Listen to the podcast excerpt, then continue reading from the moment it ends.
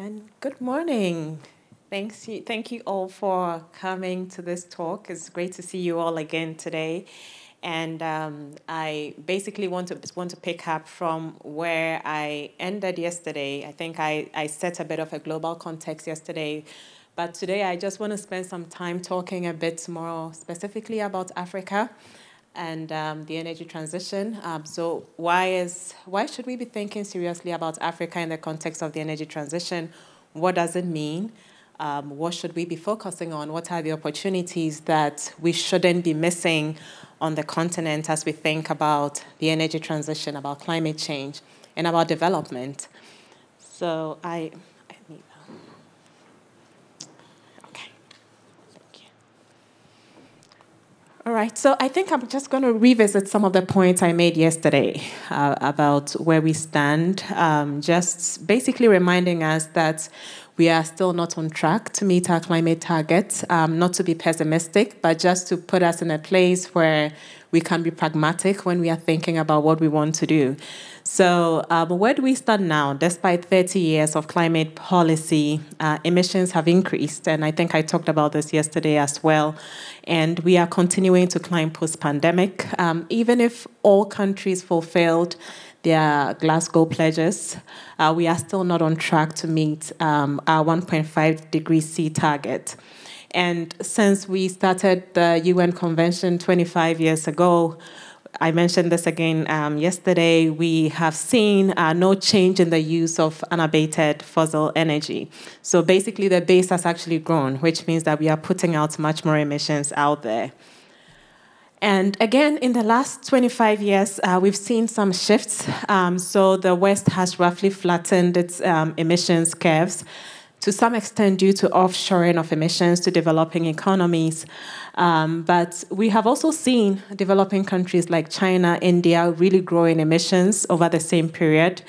And um, what we are also seeing is that a lot of the decarbonization scenarios, talking about what comes out of the IEA, uh, from the European Commission, are making what I call the unrealistic assumption that Africa will remain energy poor for a long time.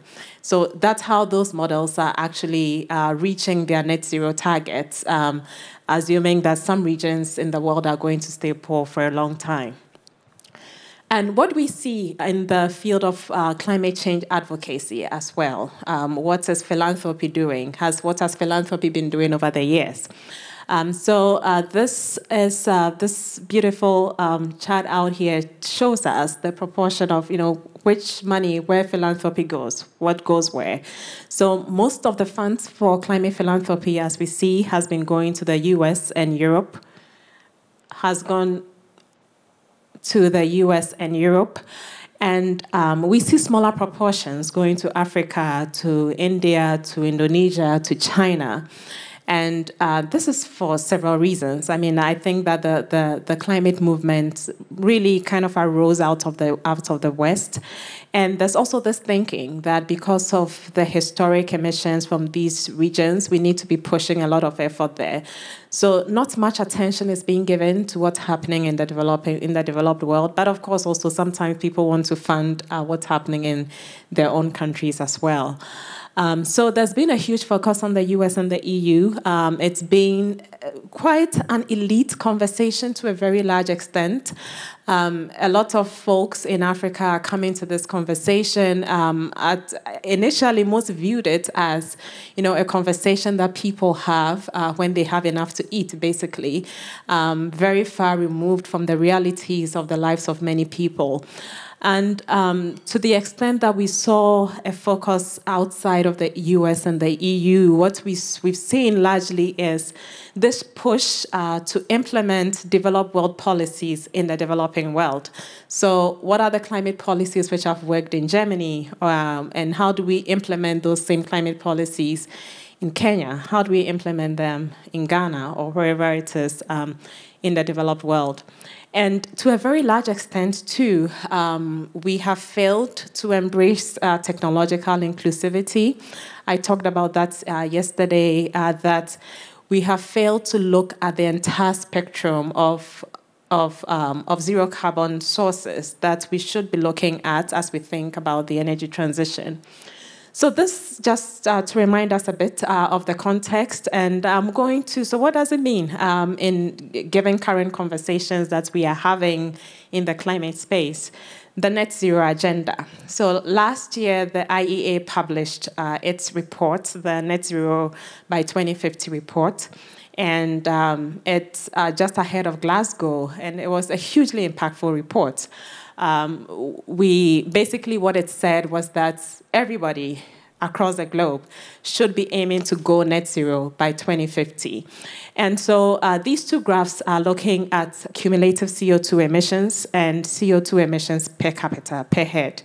So, for cumulative CO2 emissions, um, what the net zero agenda is asking all countries to do, whether you're advanced or you are emerging in the developed market, is to bring down your cumulative emissions to zero by 2050 and the same for per capita emissions. But we realize that countries are not starting at the same point. So um, the advanced economies have much higher CO2 emissions to begin with, and they are driving it down. At the same time, per capita CO2 emissions are much higher for advanced economies and much lower, of course, for developing economies. In some countries in Africa, I always I'll give the example of Burundi and Chad. CO2 emissions per capita actually close to zero, and actually zero in some of in some of the countries. So this is the context for uh, the net zero transition, and what has been uh, the response? I mean, before Glasgow, we saw many announcements come out, both at the country level and uh, from uh, from the private sector as well. So, at the country level, China, for instance, pledged to stop all overseas financing of coal. Um, the U.S. Treasury has issued guidance to the World Bank, uh, the Inter American Development Bank, asking them not to fund um, some types of natural gas and coal projects. Uh, the EU announced plans to limit investments in fossil fuels. I think, uh, given the current crisis, it's walking back a little bit and explore, exploring natural gas in some parts of uh, West Africa. At the same time, the private sector also came up with really interesting uh, announcements. So GM said, we are going all electric vehicles by 2035. Um, in the EU, we saw countries adopt their net zero target, and over 1,500 companies also ad, uh, announced net zero ambitions by 2050. So, what was happening uh, in, the, in other parts of the world while all these announcements were going on? Uh, we began to see a polarization of the conversation. So, uh, in the West, we saw a lot of Western CCSOs really congratulating what was happening, saying, you know, this is what we need. Um, it's great that um, the world is stopping the, the financing of fossil fuels. Let's move forward. Um, this is to be applauded. Um, we saw that happening um, in, in, the, in the Western media. At the same time, we saw a totally different narrative arising um, in Africa specifically. So uh, we saw um, the, from the government, the president of Uganda to the president of Nigeria, they actually rose up and began to write up all these op-eds, which were saying that, you know, this is unfair. You cannot ask us to go net zero by 2050. And so we began to see uh, what was a very polarized um, discussion around climate action in Africa. And is that helpful? Um, I think the reason for that is clear. Um, going back to the graphs that I showed for um, as go uh, pursuing the net zero transition, looking at both cumulative and per capita emissions. But um, is that the way to go? Um, perhaps not. And I like to use this example um, just to kind of help to situate um, the the thinking around what happens when uh, we have these polarized conversations. And I always use this example from China um, and the US and the dynamics of climate action between those two countries when we had polarized debates. So in 1997, um, just uh, when countries were adopting the Kyoto Protocol and the US Senate um, said that you know the US is not going to commit to anything unless uh, developing countries did the same, really thinking about China. And basically, between uh, 1997 and 2014, uh, when the US and China both agreed to emissions reductions, nothing happened between those two countries, who were the highest emitters, because there was no common ground to have any conversation. Now, fast forward from 1997 uh, to 2020, we basically saw during that period of inaction we saw China grow uh, in terms of GDP from less than 1 trillion to uh, approximately 14.7 trillion. But China also moved from just emitting 3.5 uh, billion metric tons of CO2 per year to become the leading uh, emitter of GHG emissions globally. And um, uh, part of the reason for this uh, was that th- there was no common ground for a conversation around climate change. So, um, what does that polarized debate can be costly in that sense? And um, I always say that as we pursue the same conversations in Africa and in other developing economies, we always have to remember uh, that when we pursue a cause um, that is relevant to us all, we should at, at all costs um, try to avoid this polarization. But um, this polarization also happens for a reason. Um, I think that to a large extent, um, the climate movement, as it has arisen, has really been driven to a large extent in some quarters very strongly um, by ideology and by a moral authority campaign. Um, we've, uh, to some extent, lacked pragmatism in places where we should have had some more of it. And so, what's happened is that uh, we sometimes are pushing climate action and climate policies which really do not at all take the real world economic uh, situations of, of communities, of countries into practice. And that tends to lead to a polarized conversation, it tends to lead to no action. So, uh, with that context in mind, I just want to talk a bit about, you know, the African context a bit more deeply, and why is climate action in Africa very different, and uh, why is it important that we have that context in mind if we are going to be impactful with climate action in, in globally, actually. So, um, a bit of context. So, Africa uh, has the lowest level of energy use globally. Uh, we have the lowest per capita energy use um, as a region uh, compared to India, China, uh, Vietnam, in Indonesia. Uh, we see that on the graph here, and certainly nowhere near uh, OECD consumption at all. And the UN is projecting that uh, by the turn of the century, we could have up to 4 billion people living in Africa. And um, just to kind of make that more tangible, that means that one, if you, uh, you are going to have two out of every three people that you meet on this planet being African. By 2050, it's projected that we are going to have three out of four people that we meet on this planet being African due to the growth in population. And um, so Africa is going to be accounting for what 40% of the globe's human footprint. And um, at the same time, we have a really serious problem with energy poverty and underdevelopment. Um, so, 75% of the entire global population without energy access uh, found in sub Saharan Africa. That's close to 600 million people today. And um, if we take a total of all the least developed countries, LDCs, um, 33 or 46 found in sub Saharan Africa. And again, if we took all other indicators of development, talk about health, talk about education, talk about access to sanitation, talk about infrastructure, anything, anything development at all, um, Africa trails the world in all of those development indicators. And at the same time, um, even though the region has contributed least um, to CO2 emissions, um, we are also the most vulnerable to the impacts of climate change. And for those who follow uh, news in Africa, you see what's happened uh, in, in, in Mozambique with the floods. Um, there was a close to serious famine in northern Kenya recently, Madagascar. And there are serious uh, shifts in weather and climate patterns in, in Africa. So the felt impacts of climate is really tangible in the region, um, despite the fact that uh, our contribution has been low over the years. This is um, this are this is some analysis we are still working on at CATF. Um, so if you look at the first graph alone, it's like total CO2 emissions in sub-Saharan Africa is growing. Um, but if you compare those emissions across world regions, across OECD and the world, you basically see that um, it's Africa's contribution is, is insignificant uh, compared to what's happening in the rest of the world. Um, at the same time, our sectoral emission patterns are different. And here I, I noticed that um, there's a, this one is supposed to be this light blue color with a legend. So just keep that in mind.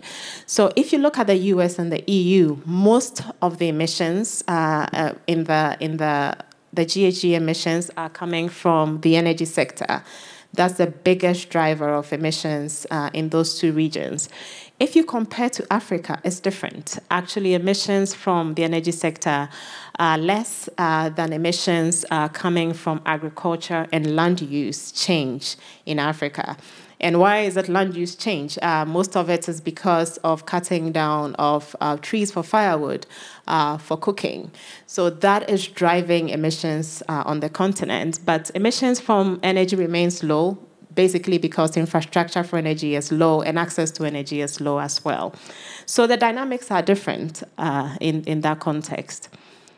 And again, um, African regions are also not homogeneous, very, very different as you move across. So from North Africa to South Africa to the east to the west, um, everything is and is so different even in terms of what energy sources countries and regions are using. So in south africa we see a huge prominence of, uh, of fossil energy nuclear to some extent um, and renewables now coming up. In east africa the grids are quite clean. In Kenya, for instance, up to 97% of the energy being produced in Kenya now is renewable. Um, over 50% of it is coming from geothermal energy. And in Central Africa, and West Africa, there's still a huge dependence on fossil energy, mostly uh, thermal production, uh, and in North Africa as well. So, in terms of cleaning the grid, I think uh, South Africa, North Africa are key places for us to think about how we clean up the grid. Now, Africa expects to grow, um, despite the assumptions that we have in the models um, out there, which assume that consumption is going to remain very low over a long period of time. This is very inconsistent with the vision that African leaders have for their countries or even what the continental vision is through the African Union. So uh, these are just a few numbers. We are going to have up to 21 billion people in Africa by 2040. Um, we are looking at a more urban population, not a rural population. Um, most of the time in, in development thinking and even in energy thinking, the assumption is that because Africa is very rural, uh, we need to think of uh, more rural type energy systems to respond to the needs there. But the continent is changing very, very rapidly. Uh, we have close to 60% going to be living in urban areas by 2050. This has huge implications for energy demand, for heating, for cooling, for transportation. And uh, it has to be factored into the models and into our planning. Um, Africa expects to see a growth in investment up to 43% by 2030. I think this may be revised down uh, post COVID. Um, but this is the African Union vision for Africa 2060. Um, and then we are also expecting to see a growth in household consumption. Again, I think this will be impacted by, uh, by what happened with COVID. But basically, we need to see an increase in electricity. Uh, we need to see an increase in electricity supply to meet up with the projected demand uh, due to growth uh, in consumption in manufacturing and even at the household level. So, the vision from within Africa, in African countries, and amongst African leaders, even at the continental level, is very different from what is reflected in a lot of the global discourse. So, um, given this context, then, what are the potential pathways uh, that Africa could potentially find itself on? And um, here I, I like to talk about three potential pathways. Um, the first one being that we will continue to see very low energy consumption, and um, that is because we are having people still live in poverty without access to the electricity and the cooking fuels that they need. But if we think about the fact that we are going to have Africa account for the greatest share of the world's population, that we are really dramatically increasing the number of the world's poor in that world. There's also going to be a potentially second scenario uh, where Africa grows, but where that energy is going to come from fossil fuels. And so we will see then a significant increase in GHG emissions coming from the continent in that context. And then there's also a potentially uh, a potential third scenario where we see increase in per capita um, energy consumption, a growth in that, but where that growth is met with zero carbon technology options. So the question is, um, which path is Africa going to be taking? And um, what is our role in, uh, what do we see as the viable option for the continent to take? And how can we make sure that we are building the foundation that places the continent on the right path? So um, I'll start by saying um, that um, we need to rethink what the energy transition means in the African context. So I mentioned um, in my previous uh, in my comments earlier that what we have seen in a lot in the dominant discourse is that the assumption is that Africa is going to be it is poor, it's largely rural, and that is going to be around for a long time. So a lot of the solutions have focused on pushing um, small scale systems, which are really useful um, if you go into areas where there's basically zero access. Um, but we shouldn't see them as an end in themselves uh, because that will not be able to by themselves fulfill or meet the, the vision that Africa has. So um, basically, I want to talk here a bit about the fact that you know we need a lot of options on the table for the continent if we want to follow that third scenario. Um, so here I, I, um, it's a comparison. This is analysis by um, uh, very good partners in uh, in Kenya, EED Advisory. So basically, what they do here is try to compare uh, what energy transitions look like in an advanced economy. That's what we have here the horizontal transition, and uh, in African economies right here. So I'm going to take time and just go through it. So basically, what's happening here in an advanced economy is that you have demand, uh, which is predictable, it's stable, it's relatively flat because the economy is advanced. So if you came in and said, well, we want to increase the share of renewables in this economy, what you are trying to do here is you are basically phasing out coal and um, trying to phase out gas over time as well and replacing that with renewables. But what you have on that type of grid is stable demand. It's a well established grid system. And so, and you basically also have um, um, energy sources which are able to provide you the base load you need. So you have gas in there, you have coal in there, and the plan is you are basically going to shave that off as you go along. So um, the biggest challenge with uh, intermittent renewables, that's solar and wind, is basically the fact that it's variable. Uh, the sun and the wind may not be blowing all the time. Um, so you need those base load sources basically to help you as you develop your battery systems, as you develop your storage systems. You need a system that is able to manage that intermittency. And that's what we have in a lot of the advanced economies. And even then, there are challenges still. So basically, your demand is flat, and all you are doing is trying to gradually replace some of the fossil energy with variable renewable energy sources. Now, if you go to um, the grid in a lot of African countries. It's very different. So we are starting from a very low base. We have so many people with zero access. And we are trying to scale that access, let's say, by a factor of four by 2050 from where we are. So we are growing that from a low base of um, fossil energy, whether it's coal, gas, uh, and some renewables. And we are quickly trying to scale renewables in that sense, while at the same time increasing demand. And we are doing this on grid systems which are underdeveloped, which are outdated. So basically, uh, we are trying to push a transition that um, the grid systems here are not ready to take as yet. So this is a, a very important distinction uh, between for us to think about when we you know, when we think of advancing uh, renewable energy sources in the region and to understand exactly what it is uh, that those transitions look like. So again, um, I think repeating what I said yesterday, we need all options to be on the table. If we are thinking about a zero carbon economy for uh, for Africa, we need to think about all options equally. And we need to think about how we replace base load for base load. So if we are taking away coal, if we are taking away natural gas over time, what are the base load options which could be replaced there?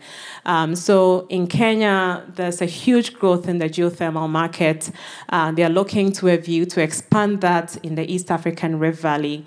Uh, what are the options for the Af- other African countries um, who uh, maybe say in the West or in Central Africa? How do we replace baseload for baseload to make that transition possible? So that that's the big question for us, and um, that is the holistic way to think about the energy transition in Africa. How do we build a foundation for us to adopt this entire suite of options? On the African continent and uh, not thinking that the continent is not ready yet for all of this. How do we begin to build the foundations for, for this so that in the next 15 or 20 years, uh, when the continent is growing, becoming really urban quickly, and we are seeing a spike in demand, that we are ready to be able to address the energy needs with zero carbon sources? And in addition to this, in the African context, um, it's not just about the zero carbon technologies themselves. We need a more systems approach, which looks at how we strengthen even the utility systems in the country. In the country, so most African countries have utilities which are uh, operating uh, infrastructure which is outdated, utilities are not financially viable.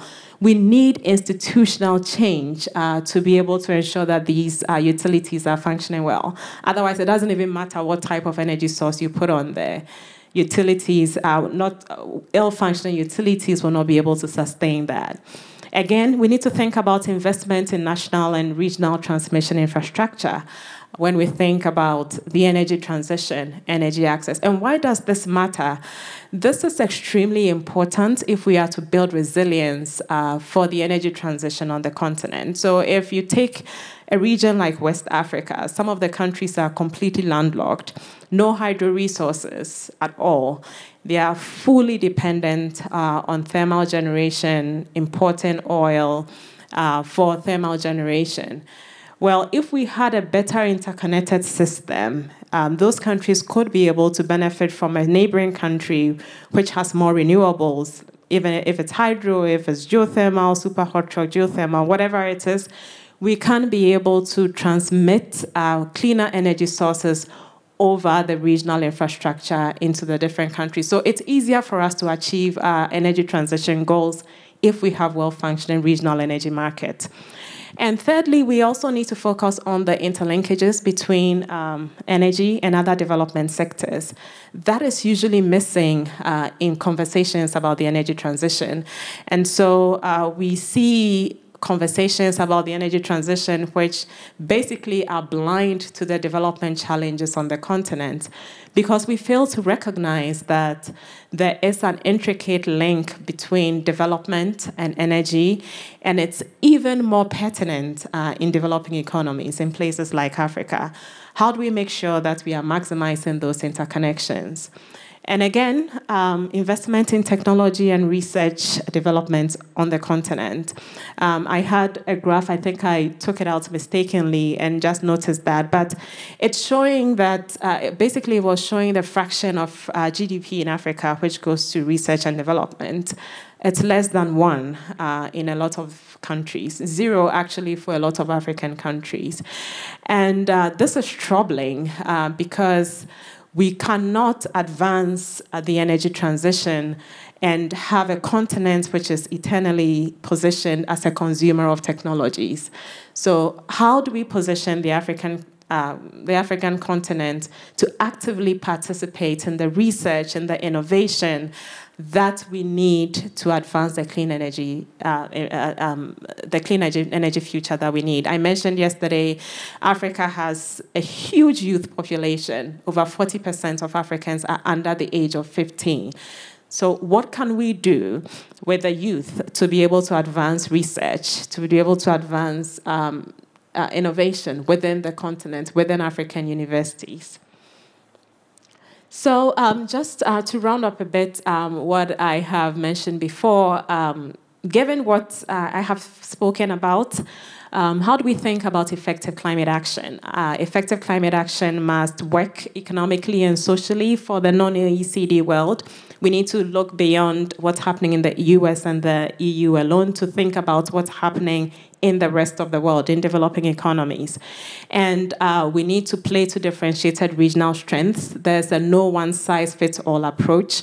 We need to understand local context so that we adopt approaches that work technically and logistically feasible systems thinking extremely relevant um, as we think about it. And in Africa, as I said, it's not just a technology question, it's a question of institutions, it's a question of what happens with our utilities, it's a question of interconnections between energy and development. And it should be risk informed and option based. I mentioned that yesterday that the reason why we need more options on the table and not less is because it helps us to hedge against risk. So if we find out in the end that, oh, my, super hot geothermal was a really bad idea, at least we would have found out that we have other options which are well developed on the plate for us to move forward with. And of course, it has to have buy in across industrial, political, and civil society. Um, so um, towards it, just I won't spend too much time on this. I think uh, most of it this will perhaps figure um, show up again in the in the discussions after. But just some elements for us to think about uh, as we think about the just transition in Africa visioning, um, how do we think about what exactly goes into the just transition? How do we bring, how do we build strategies that work? Uh, what are the coalitions that we are putting together? I'll talk a bit about that and how we think about it at Clean Air Task Force. Uh, what are the planning tools? Uh, how are we doing, building up different models uh, which take development into account? And how are we impacting policy? How are we impacting markets? Um, and how are we thinking about training, innovation, and entrepreneurship um, for the energy transition in Africa? So on this last slide, I will just talk a bit about you know, our work uh, in Africa at CATF, um, so people know what exactly it is that we are doing. So we are focused on four areas, uh, have them listed up here. So we start with the research. Um, how do we reframe the challenge? and how do we build an alternative vision of what is needed in Africa? So uh, we have what we call the Energy Development and Transitions Pillar. And what we are doing with this pillar, we have a team of uh, economists and modelers basically trying to break apart a lot of the existing models that we have, whether it's from the IEA, whether it's from the European Commission, and trying to understand the assumptions behind those models. And what we are saying is that what do Africans want? You know, what does the Nigerian government want? And how do we factor that into our analysis? So we are spending a lot of time on that. What does a model for Africa's energy transition, which assumes a rich and prosperous Africa, look like? And what does it mean for the emissions curves that we are looking at globally? Does it put us off track? If it does, what do we need? Are we really going to be able to achieve net zero by 2050 if we have a more realistic vision of where Africa wants to go? So we are doing that, building both at the regional and country specific levels. And then we have a second pillar, which is focused on technology innovation. And there we are working particularly with African universities and institutions of higher learning. And uh, we think of, about this as innovation hubs. We started out in West and East Africa and working with them around the advanced technologies that I mentioned before because we believe that technology innovation must be indigenous to the African continent for it to be impactful. Um, so if we took, uh, whether it's geothermal, if we took hydrogen, so we are even looking at the hydrogen question, what does it even mean in an African context? Does it make sense? Is it a viable option economically? And asking those questions, working closely with African academics on these questions in African institutions of higher learning. Again, uh, how do we commercialize technologies for zero carbon um, options? Uh, we are doing looking at this this question as well uh, in the context of advanced geothermal.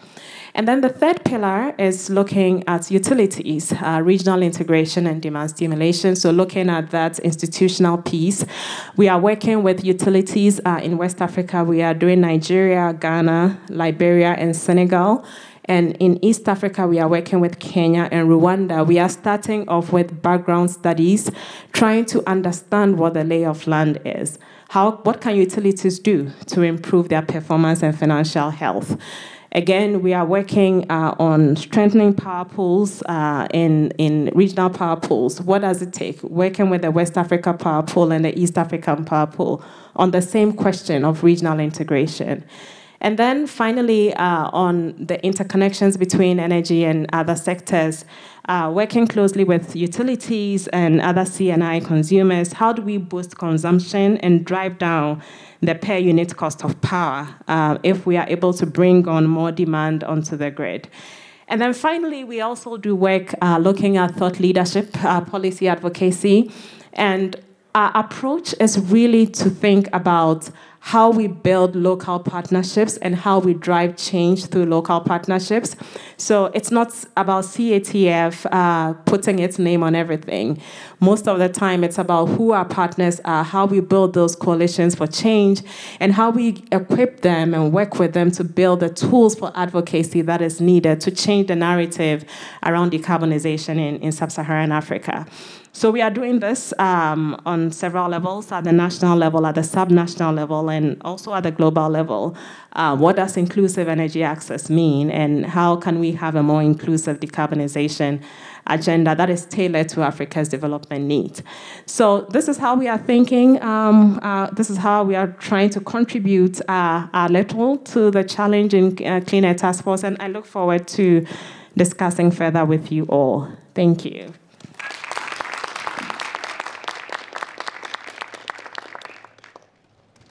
Wow, that was great. Thank you. Thank you. That was really good. Um, we've got a fair few questions uh, coming through Swapcard. I've got a few questions myself, um, so we'll work through them. The first one uh, was actually about one of the infographics 21 billion people in Africa. Um, 21, 21 billion? 2.1? 2.1. Okay, I just wanted to. I was curious, and people asked, and I just wanted to the clarify world would that. break apart with 21 billion people. Two, 2.1 for those Yes. who were curious. Um, cool. So uh, I, I am going to indulge in a, a personal question, and then we have a lot to get through. Uh, for quite a long time now, uh, economies like the US, the EU, China, they've been really important in providing funding for infrastructure in Africa. Um, how do you see their importance going forward, providing funding for infrastructure for this transition? And uh, which do you see leading the charge in that? You know, which do you see as uh, as uh, doing doing good work? Yeah, that's that's a good question. Um, I, I'll start by saying that um, the U.S. and the EU specifically have been really impactful in terms of shaping um, the energy infrastructure in Africa and even the structure of our utilities. So um, a lot of African utilities were started off as you know vert- vertically integrated utilities and were unbundled, uh, mostly because of World Bank and IMF policies. So there's a huge influence, uh, Western influence, in terms of the structure of our energy market and in terms of what our energy infrastructure look like. Most of the projects um, in, in Africa, energy infrastructure has some US or EU imprint on it. And I think as we walk into uh, the energy transition period as well, we are seeing the same thing happening. One of the reasons why um, the uh, solar is kind of doing well in Africa is because uh, Germany is really behind the push for that. Uh, we are seeing an interest in the German uh, government in hydrogen, so it's being explored in Namibia. So, to a large extent, I think that the the agenda and the infrastructure, what goes into the infrastructure, is really shaped by who gives you the money. We are seeing recently uh, China invest in a lot of infrastructure projects uh, in Africa. Most of it um, has been in the transportation sector. Uh, there's been some investment uh, in, in coal infrastructure as well, um, and some renewables infrastructure. It's always hard um, to actually verify some of the, the data from the Chinese investments because we are not too sure um, you know, if if it's actually telling of what's happening on the ground.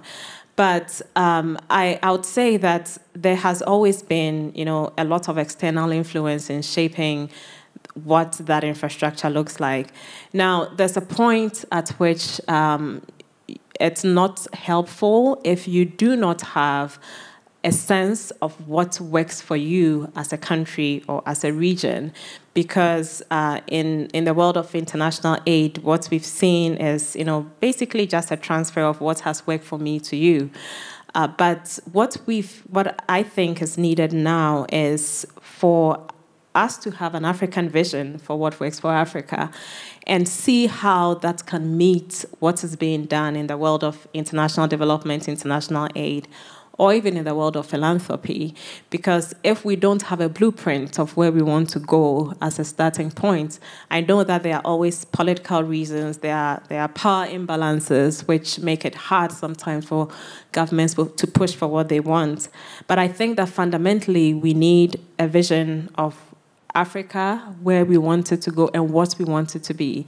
So, for the energy transition, and that's why we are spending time doing this energy transitions modeling, that at the country level and at the regional level, we can't just take analysis from the IEA and say that this is what it means. All countries in Africa are going net zero by 2050. Some countries have nothing to transition from, you know, and and so it doesn't even make sense to them in that context.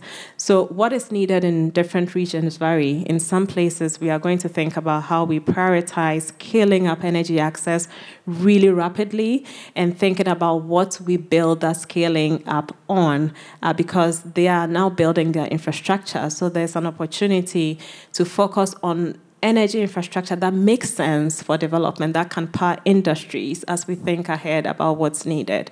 So I'll say that um, we don't have to sit back and just look to what can be done um, by the international community.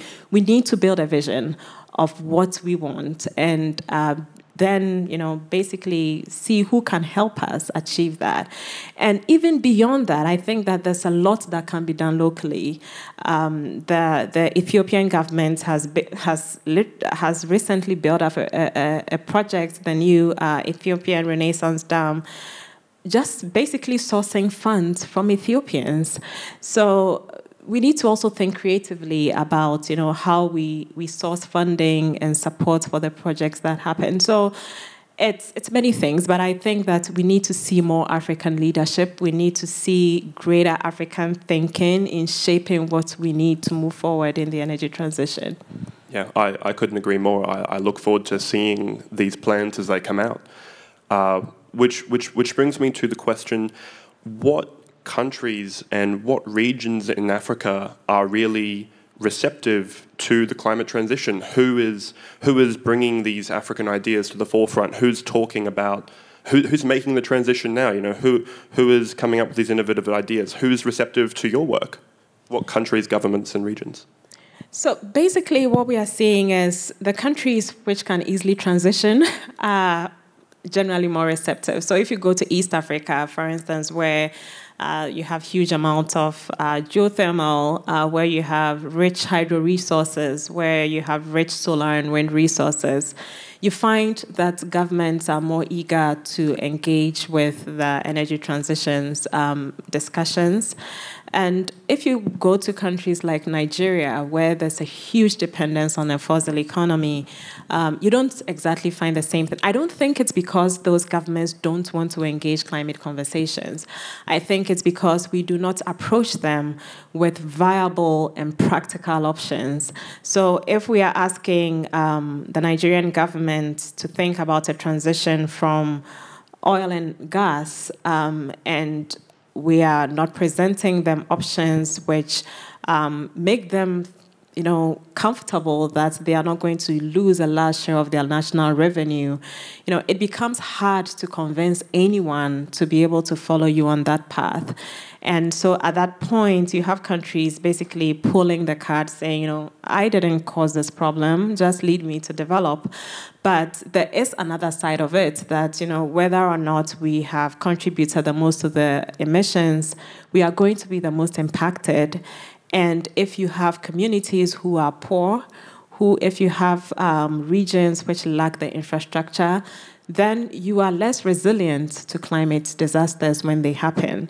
So it's it's a difficult situation, but um, at this point, I think a lot of African governments are trying to basically tow the path of least resistance. So if you are in Kenya and you have a lot of geothermal, it's like we we already got this, and you find other places which uh, are more dependent on on the fossil uh, economies towing the path more carefully. South Africa uh, basically has been forced to move out of the coal economy because it was it was uneconomical. But we've seen what that impact has been on jobs in the South African economy, mm. for example. Yeah. Yeah, that's that's interesting.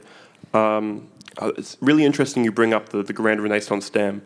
Um, do you, do you find that these countries they're they're towing the line within their own country, or are they also able to you know, cooperate and collaborate across the continent. I know there's been a lot of controversy around the dam, given given it runs down. Um, yeah, how, do you do you find that there's a lot of regional cooperation, or do you find that it's a little bit of a us, us or them kind of mentality, or yeah. differ, differs? I mean, the, the challenge with regional cooperation always, I mean, there are huge governance issues with that because to a large extent. And when it comes to things like energy, countries want their sovereignty and don't want to feel that they are depending on another country for uh, for their energy needs in that sense. So it's it's always even though it's it's necessary and it's been around for a long time. I think sometimes countries approach it with a bit of caution. In East Africa, though, I think that um, there there has been quite some success with regional integration of the grid, especially looking at Kenya, Tanzania, uh, Rwanda, Uganda there's been quite some success around that. In West Africa, I mean, Ghana, Ivory Coast, Togo, has been we've been trading in electricity like since the 80s so it's not anything new but um, i think that some of the political issues like what you have with the, the renaissance dam i mean that is actually outside even of the boundaries of the east african power pool it's it's a it's a really cross country or cross regional um, um, dynamic that you have there, and um, I think sometimes like even with Ethiopian governments like always struggle about how much of external influence is shaping that dynamic. So you end up with a, lot of mistrust in some of those contexts, but um, we've seen really well functioning regional electricity markets for a long time in Africa it always fails mostly because countries can no longer put a lot of electricity on the grid. So Ghana, for instance, couldn't supply Togo and Ivory Coast anymore because we went into power crisis and we just could not sustain that regional market. Um, it's interesting that there's been a lot of uh, regional integration in East Africa. Uh, we, we may even see the emergence of the East African Federation in time. Uh, it'll be, be interesting to see if uh, that, that emerges. We, uh, I have so many more questions and we have so many more on Swapcard. But, uh, oh, we, we do time. Oh, okay, awesome. Uh, oh, more questions to come.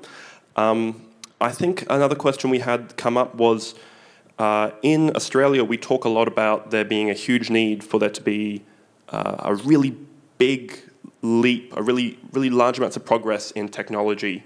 Uh, do, do you and Clean Air Task Force, you know, how much progress do you think there needs to be made? I know last night you said we, we have the technology, but we're not implementing it. Or do you, is, there a lot, is there a lot to still be researched, or do we have it now? You know? Yeah, I mean, I, I think that different technologies are, are in very different stages. Um, and if you take uh, geothermal, for instance, um, there's huge experience. Kenya, for instance, has been ex- was experimenting with geothermal as far back as the 60s. So it's not something new at all for Kenya. It's Kenya is not doing advanced geothermal, like super hot rock geothermal at all. But sometimes you realize that the, the the scaffold for you to think about an advanced technology building on an existing system is there. So we could easily say that okay, let's go in there and try to see what we can try to explore deeper in that context with Kenya. Some of the technologies you take uh, advanced nuclear may be in different stages of, of advancement in terms of where you could apply it. And the point is not just to take everything and try to implement it everywhere. I think that you still need that regional context to shape what it is that you need. And that's why we still need to think about, you know, how do we decarbonize fossil energy, for instance? So, in Nigeria um, or in Mozambique, in Angola, these are huge oil and gas um, co- uh, countries when we think about the energy transition, is that a place where we can begin to think about CCS?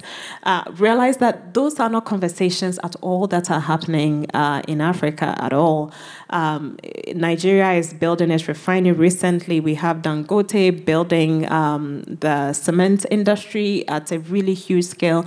How are we thinking about industrial decarbonization? I think if we feel, if we be, if we start from the point that you know everything is out of reach, uh, then we don't even begin. But we are trying to see what we can do. Can we get some of these private sector actors to begin considering or even contributing to the research and the development around some of these advanced technologies? So th- there, there's still some work to be done here, here and there.